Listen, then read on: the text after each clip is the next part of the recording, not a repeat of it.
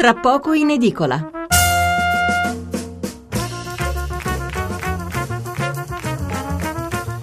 Buonasera da Stefano Mensurati e benvenuti all'ascolto di Tra poco in edicola la rassegna stampa notturna di Radio 1. 800 05 05 78 il numero verde, 335 699 29 49 il numero per inviare un sms o un whatsapp.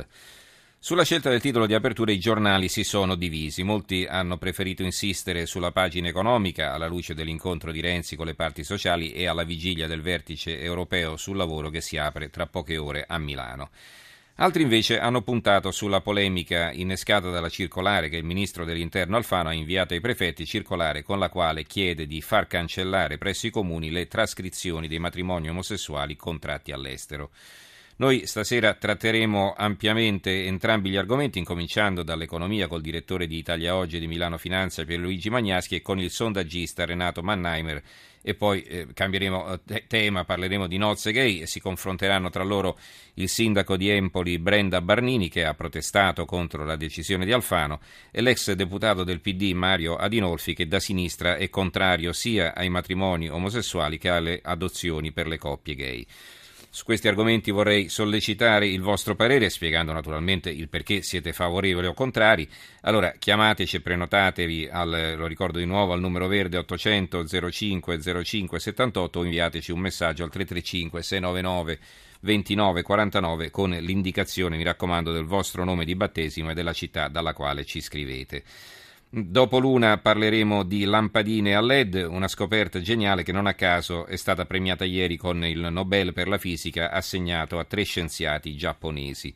Seguirà uno spazio dedicato allo sport, fra l'altro con la notizia della sospensione per sei mesi decisa dall'UEFA per il presidente della Federazione Calcio Tavecchio per le sue frasi giudicate razziste.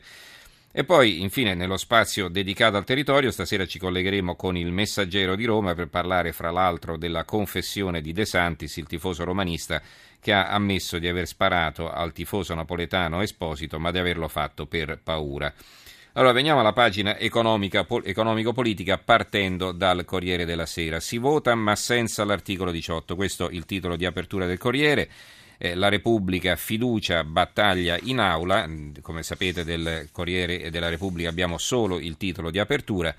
E invece il Sole 24 ore del Sole 24 ore abbiamo l'intera prima pagina, quindi possiamo leggere anche l'editoriale Il piccone di Renzi e la verità dei fatti, eh, a firma dell'ex direttore Guido Gentili. Eh, Gentili scrive il Premier Matteo Renzi, vicino alla volata finale del semestre europeo a timone italiano che oggi ospita a Milano il vertice sul lavoro, s'affaccia sul curvone decisivo dove non può fare errori di guida sulla strada, promessa del cambiamento. Riforma del lavoro, legge di stabilità, confronti in Europa sono le tre emergenze che si incrociano sullo sfondo di una congiuntura europea in peggioramento, Germania compresa.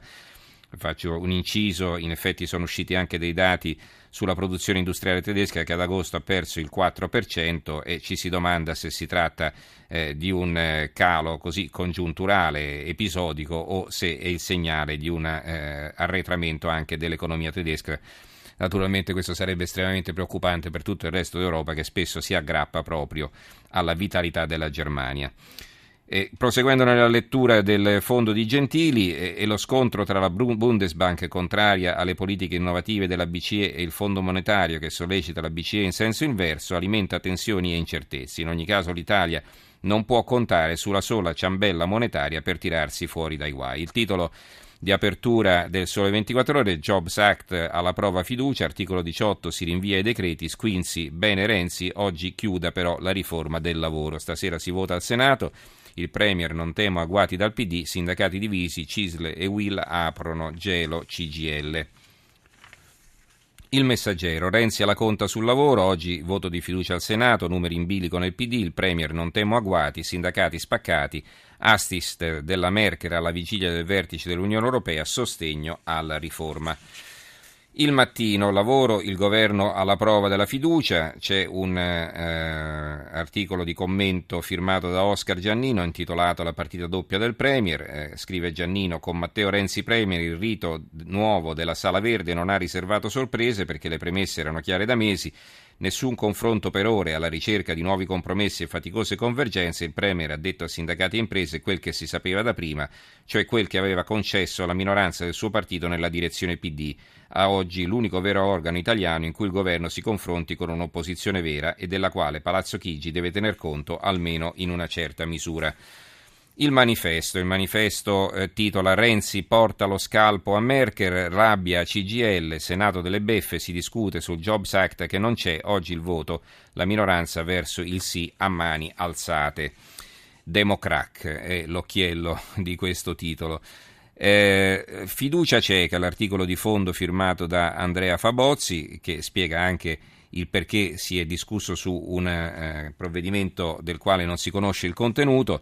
Scrive Fabozzi, non bastava la delega in bianco, non bastava l'autofiducia dell'esecutivo a se stesso, il governo aveva in serbo un'altra umiliazione per il Parlamento, ha imposto ai senatori di discutere tutto il pomeriggio un disegno di legge che non conoscono, che nessuno ancora ufficialmente conosce e i senatori lo hanno fatto offrendo qualche ragione a chi ne teorizza l'inutilità e accettando dibatte, di dibattere il disegno di legge delega, il cosiddetto Jobs Act che il governo stava intanto riscrivendo. Quando oggi lo leggeranno avranno appena il tempo di approvarlo con la fiducia.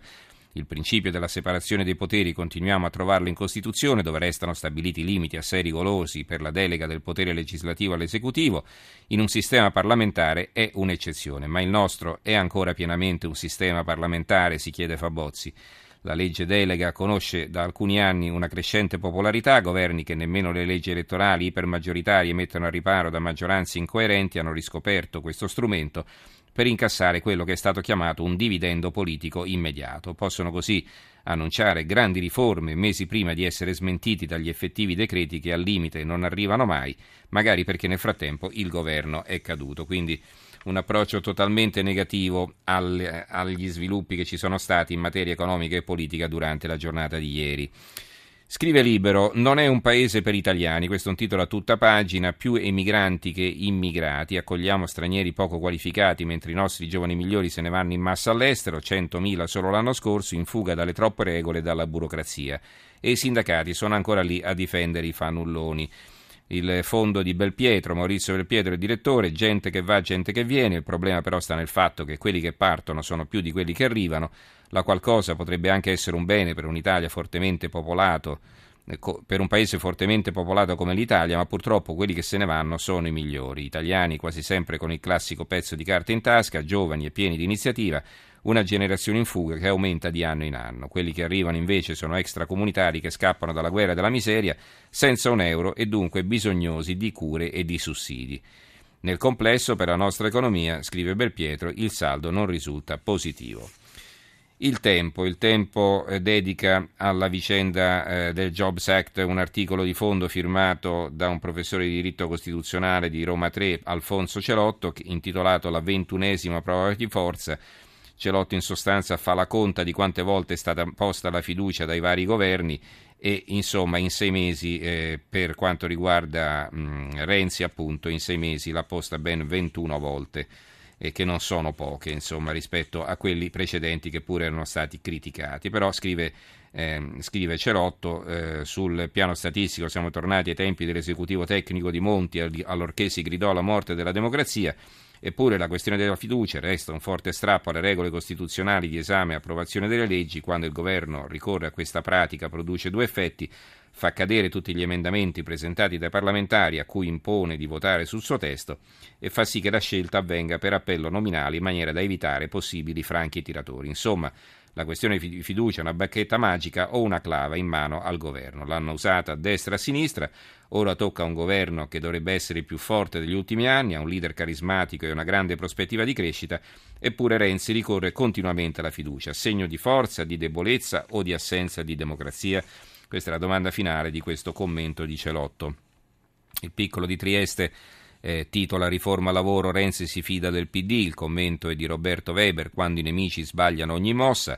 Ciò che stupisce di quanto rimane della sinistra storica del paese quella di derivazione comunista per capirci, che in Parlamento trova collocazione nei pressi dell'ombrello bersagnano e nella società dalle parti della CGL l'impossibilità di liberarsi da un'autentica pulsione autodistruttiva.